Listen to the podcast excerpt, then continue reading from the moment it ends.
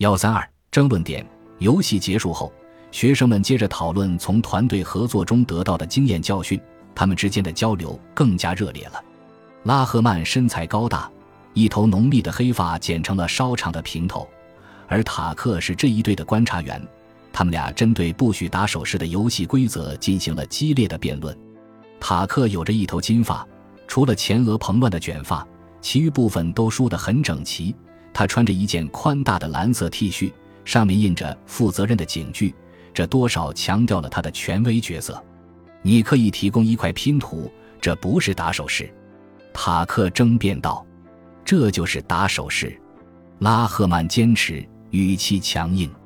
瓦格老师注意到学生争论的声音越来越大，言辞也越来越激烈，于是来到他们的桌子前面。这是一个关键事件，是情绪激烈的自发交流。在这种时刻，已经获得的经验会发挥作用，新知识的学习也最有效。正如每一位优秀老师所了解的那样，在激情四射的时刻所运用的经验会长久地留在学生的记忆里。你们合作得很好，我不是批评你。塔克，你在表达观点的时候，语气不要这么强硬。瓦格教育学生。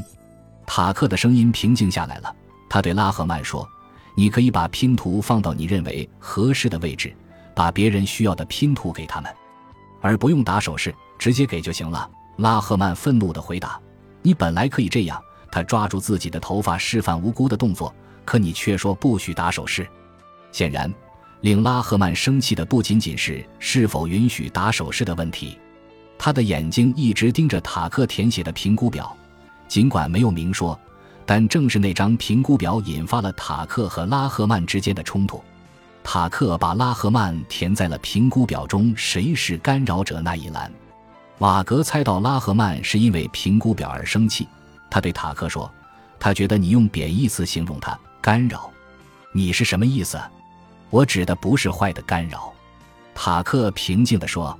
拉赫曼不吃他这一套，但声音也平静下来了。我觉得这话有点牵强。瓦格强调用积极的态度看待问题。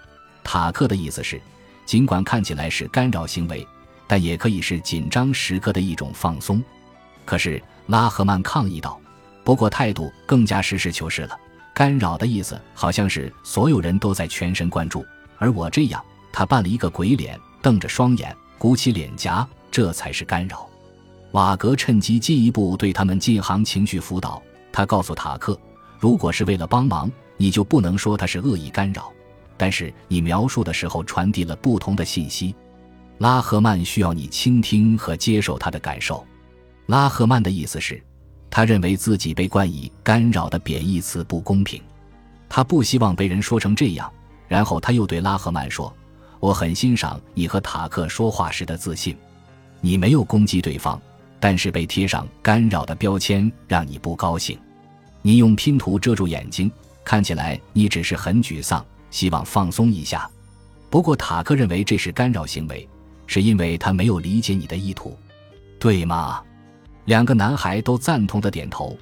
这时，其他学生把拼图都整理好了。这个课堂小插曲也到了尾声，瓦格问：“你感觉好点了吗？还是觉得难受？”“嗯，我很好。”拉赫曼感到有人倾听和理解他的感受，他的声音柔和了很多。塔克也微笑着点头。他们俩注意到其他人已经离开，到别的教室上课了。他们一起冲出了教室。